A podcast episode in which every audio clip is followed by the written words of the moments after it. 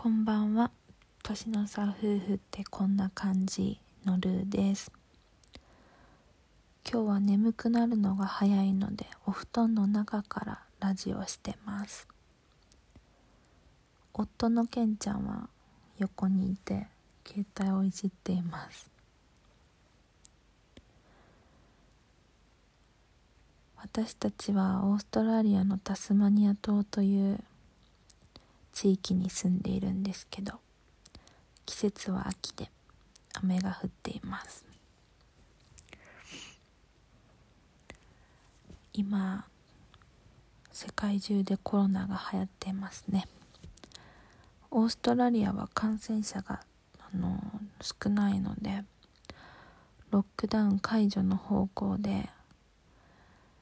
っと、物事が進められているみたいです。このコロナ後の変化を考えてみたので今日はそのことについて発表したいと思います。とまあちょっと書き出してみたんですけどネガティブなことが5つぐらい。ポジティブなことが6つぐらいあります。まずネガティブなこと1つ目。仕事がなくなりました。えっ、ー、と私たちはあのタスマニアのローンセストンという町に住んでいるんですけどもそこから車で30分ぐらいのところのファームホステルというところで清掃の仕事をしていました。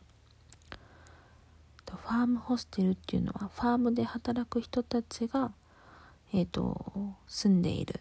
ゲストハウスみたいなとこですね。なのでまあファームで働いてる人たちが住んでるので埃っぽい、まあ、土とかがすごいあってあとやっぱり自分の家じゃないので汚いんですね基本的に。いろんな国籍の方が住んでるので、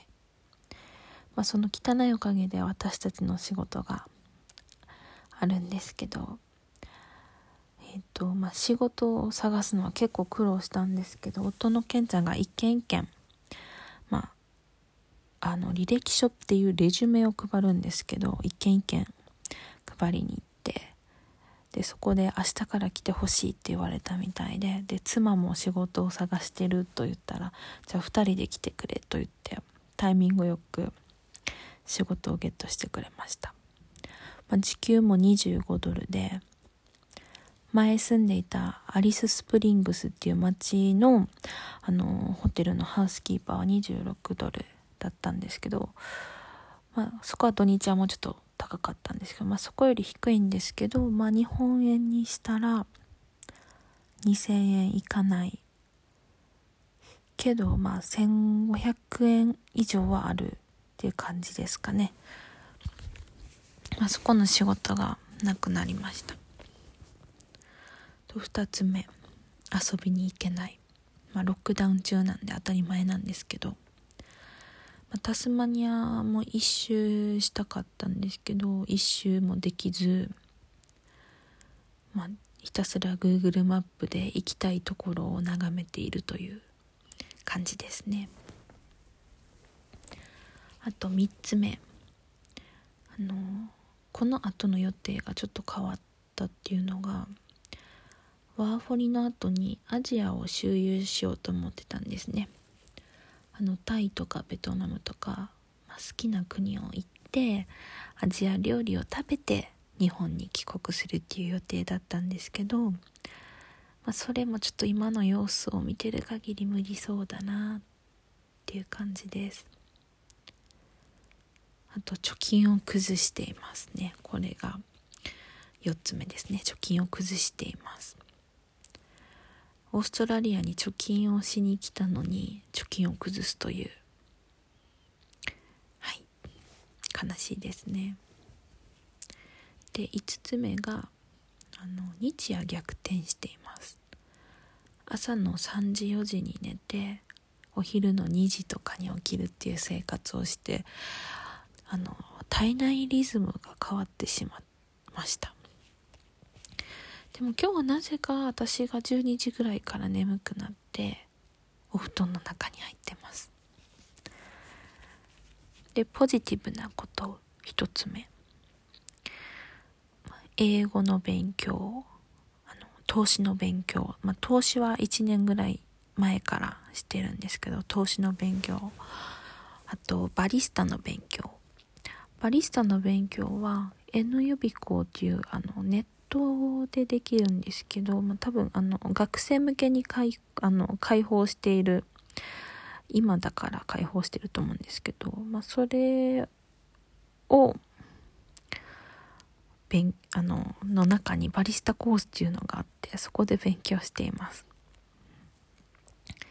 まあ、いろんなコースがあって楽しそうです。あとストレッチ。ですね。2番目に。ストレッチが毎日できるようになりました。朝起きてのストレッチとお風呂入ってからのストレッチと寝る前のストレッチなので1日3回ぐらいストレッチしています。と3つ目。あの日焼けした肌が元に戻りました。の内陸を縦断したんですけどう日差しがすごいんですねしかも夏だったので、もう気温が40度超えだったんですけど、そのおかげでも日焼けがすごかったです。あとシミも増えました。もう30過ぎてるので、もう肌のターンオーバーが追いつかないんだと思います。はい。けど日焼けの後はちょっと戻ってきました。嬉しい。と4つ目。と写真の整理整頓できる時間が増えました。私は趣味が写真を撮ることで海外のサイトでの撮った写真を売ってるんですけど、まあ、整理整頓したりアップロードしたりとできる時間が増えて嬉しいですね。と5つ目とゆっくり生活できるようになりました。まあ、日本にいた時や前までは忙しすぎて暇が欲しい暇が欲しいっていうのが口癖だったんですけど今はもう暇しかないですね。と6つ目。のネットフリックス見てるんですけど普段見ないような作品を見ています。今はあの 3P3P をする夫婦の話を見ていますね。あとこれはおすすめなんですけどあの Google の検索エンジン Chrome ですかね。Chrome であの同時通訳英語と日本語を両方表示してくれるっていう機能があって英語を勉強してる方にはおすすめなんですけどセリフを戻戻せたりとかその単語の意味が出てきたりとかすごい便利な機能があるので、まあ、それでネットフリックスを普段見てるんですけど勉強がてら、まあ、それでいろんな作品を見れるっていうのがとてもいいですね。まあ、皆さんの生活もコロナでだいぶ変化したと思うんですけど、まあ、悪いこともあったりいいこともあったりと。まあいろんなことを考えるいい機会だなと思っています。ということで今日はこの辺にしてもう寝たいと思います。眠いので。では皆さんおやすみなさい。